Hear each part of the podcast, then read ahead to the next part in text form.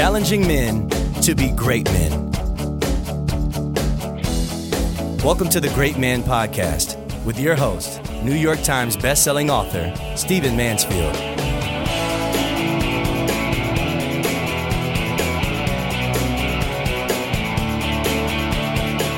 Gentlemen, let us begin. Welcome to the Great Man Podcast. Great to have you with me. I'm so eager to dive into this subject today. To talk about what I'm going to talk about today, I need to tell you that I've had a lot of questions about something that is fairly considered fairly radical that I often say when I'm speaking to men, and especially when I'm speaking to men in a religious context. So let me tell you what it is, and then I'll answer. People haven't been objecting, they've just been asking for clarification, and I am delighted to do it. When I speak to men, especially in a church or religious context, I often say to them that I am not calling them to be great men because primarily of their wives and their children. Now, this sounds horribly critical. And I, of course, if you just listen for a moment, you realize I'm the furthest thing from being critical of wives and children.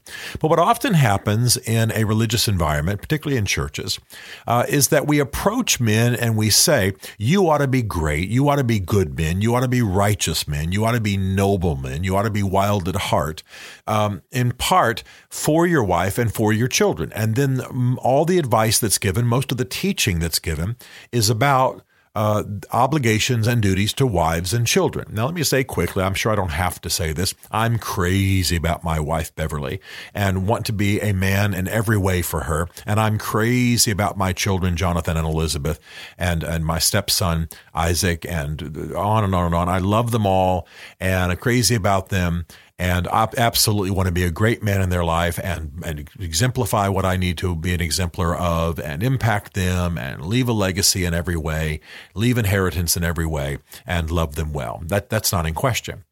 But I will tell you that I want men to strive to be great and noble men, not primarily out of obligation to their wives and their children. And I say that uh, when I speak to them.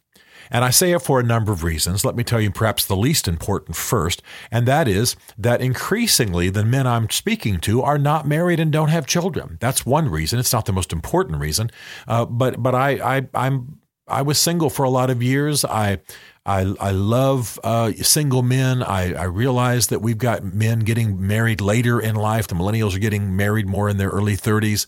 Um, variety of reasons men might be single, and I don't want to couch the entire message uh, to to guys with wives and children. Some guys have wives, have no children. Some guys have children, have no wives. Some guys have neither.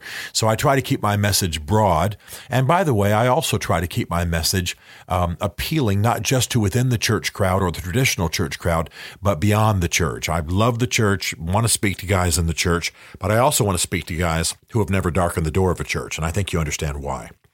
But the main reason that I urge men to be great men uh, and don't do it in terms of wives and children is that I want them to do it in terms of God and I want them to own themselves. In other words, I'm making a case not from the basis of their obligation to somebody else, because I don't want to risk, by the way, that a man resents his wife and resents his children uh, when certain obligations are placed upon him. I make my case from the basis that this is what he's designed for. This is what he's made for. This is who you are. I speak to you as a man and I say men are made to do certain things. Now, most of the people probably who are listening to me are men who believe in God. And so I can say, uh, I, I, believe you're made by God to be this way. I have a lot of men who listen to me who don't believe in God. You are welcome and you know it. And so I'll speak to you from the standpoint of design, whether you believe that's evolutionary design or you emerged from blood clot or you fell from, you know, a tree, whatever you believe. Um, nevertheless, you're standing here now on two feet on earth and I'm saying to you, this is the way you are made. You are made for these things. And if you try to function a different way, then it's like putting water in a, in a car's gas tank. It ain't going to run.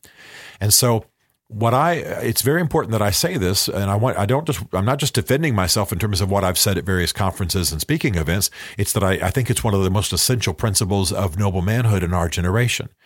I don't want you to be a great and a noble man primarily for other people.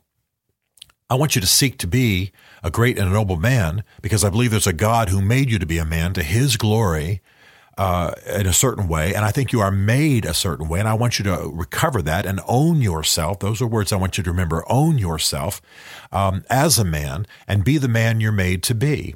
Then present yourself to your wife, so to speak. You understand, I'm not saying that as though it's a new thing. You've obviously, if you're married, you've presented yourself to your wife before, but present yourself in your new and strong and noble and valiant way that's, that's being renewed every day to your wife, to your children, and increasingly be uh, what they need, what they want, what lights them up, what launches them to what they're made to be, what builds a powerful and loving family. And if you're not married, I want you to be a noble man. Uh, again, because that's the argument from design. That's that's who you are. That's what you're made for. That's how God has made you. And so I want you to be that for uh, who you're meant to be on earth, how you're meant to impact your school, how you're meant to impact your university, who you're meant to be in your community what you're meant to be politically, what you're meant to be in your profession, uh, what you're just meant, meant to be in the community of men in your band of brothers. In other words, I don't want you doing noble manhood, being a noble man, a great man, a righteous man, a powerful man, primarily for other people. In fact, I don't even, I don't even want to define great manhood in terms of the obligations that we have or the duties that we have. I think it's beyond that my wife and my kids, if they were sitting right here in the studio, they they would applaud this. They understand what I mean. I'm not putting them down in any way. I want to be what God has made me to be. I want to be a shining example of noble, righteous manhood that that tends my who tends my field and builds and builds noble manhood with other men and does it to the glory of God. I want to do all of that. I want to I want to be all the maxims of Mansfield's Book of Manly Men. I, I want to I want to do manly things. I want to T- tend my field. I want to build manhood with other men, and I want to do it to the glory of God. All of that. But I don't want any of that being done primarily out of obligation to my wife and children.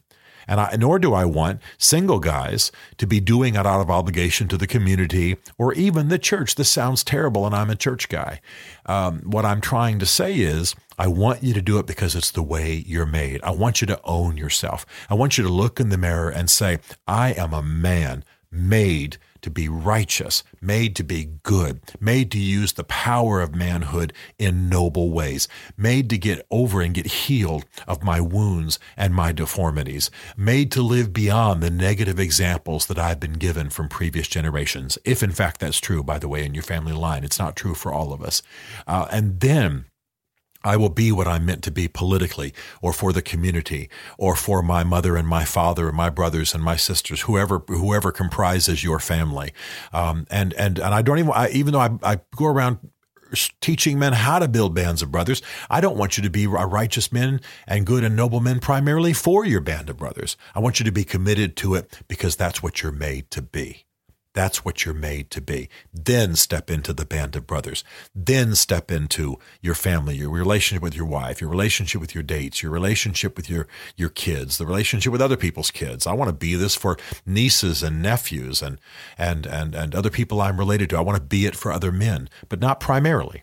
Sure, I want to be a good man and an exemplar to the men I know and their their kids. I was just at a, at a at a university event where a friend of mine was being honored as alumnus of the year, and I spoke at that event. And I was in a sea of a great big Southern family around this guy and hugging him and loving him and holding babies and kissing on folks.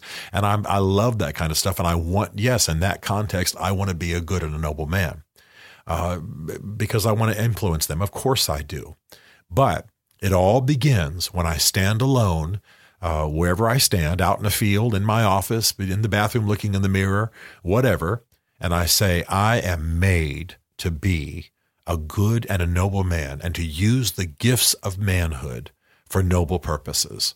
I am made and called to get over and get healed of past wounds, to clean up the legacy that I was given of manhood, uh, to take out what's tarnished and, and damaged or deformed, keep the good stuff. I've talked about that before, and become the man that I'm meant to be. And yes, now having owned that role and having accepted that commission, sure, I want to be it for all of my friends, all of their kids, everybody I get within reach, everybody I know, everybody I can influence, everybody in every audience I ever get to, uh, every place I ever speak, every political leader I ever work with, and of course, my kids, and eventually my grandkids, and my my wife. Of course I do. But I think it begins, I think noble manhood begins not when a man is doing it, I'm saying this humorously out of some southern slang, out of the honeydews. You know, honeydews is what men say when they got their list of dues from their from their honey, from their wife. I don't want men to live out of a beaten down obligation. I don't want men to live it because they're they're obligated. I want them to do it because they're designed that way. They're made that way. This is how the Ferrari runs. This is how the Tesla runs. This is the refined fuel on which great manhood is meant meant to run. And then I want their wives to be thrilled and excited and, and happy and bragging about them and, and just, just, just so pri- feeling so privileged that they're married to this guy. And I want their kids to just, for the rest of their lives, thank God that they had this man as their father. But I want a man who never gets married and never has kids to feel, that for people around him to be, feel exactly the same way. I want to see noble manhood in this world. And it doesn't come primarily out of obligations to other people. It comes as you do it for God and not trying to be selfish about this, but for yourself.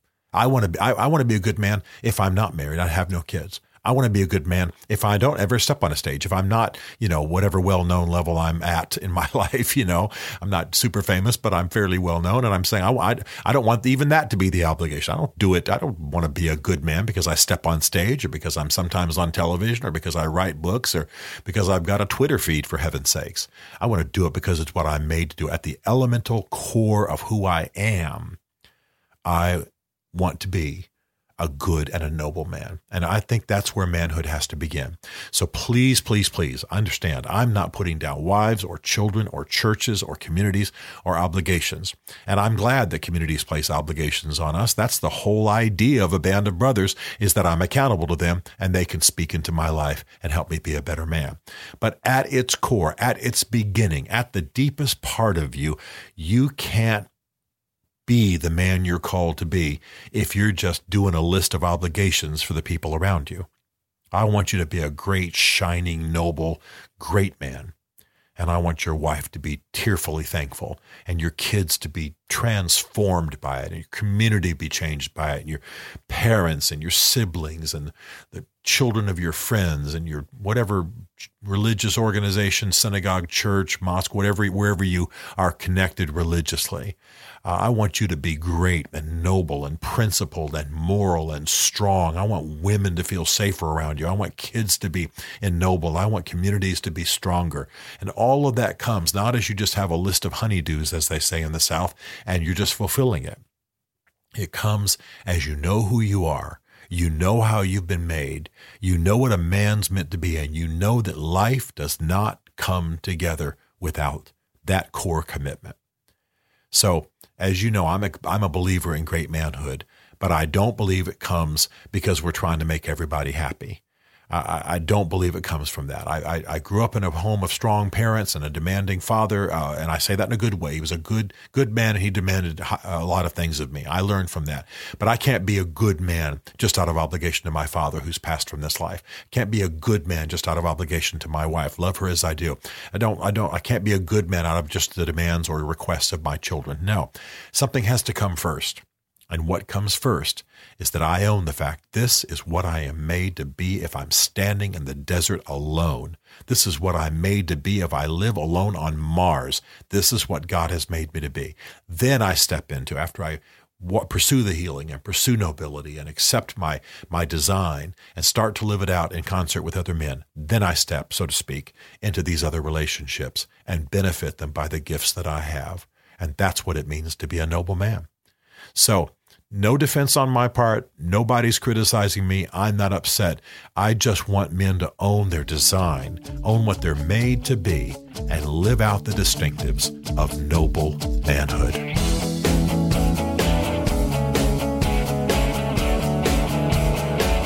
To join the Great Man community or to book Stephen to speak at your men's event, go to greatman.tv. You'll learn about Stephen Mansfield's two essential books for men Mansfield's Book of Manly Men, and Building Your Band of Brothers, as well as some other great resources for becoming a great man. The Great Man Podcast is a Mansfield Group production.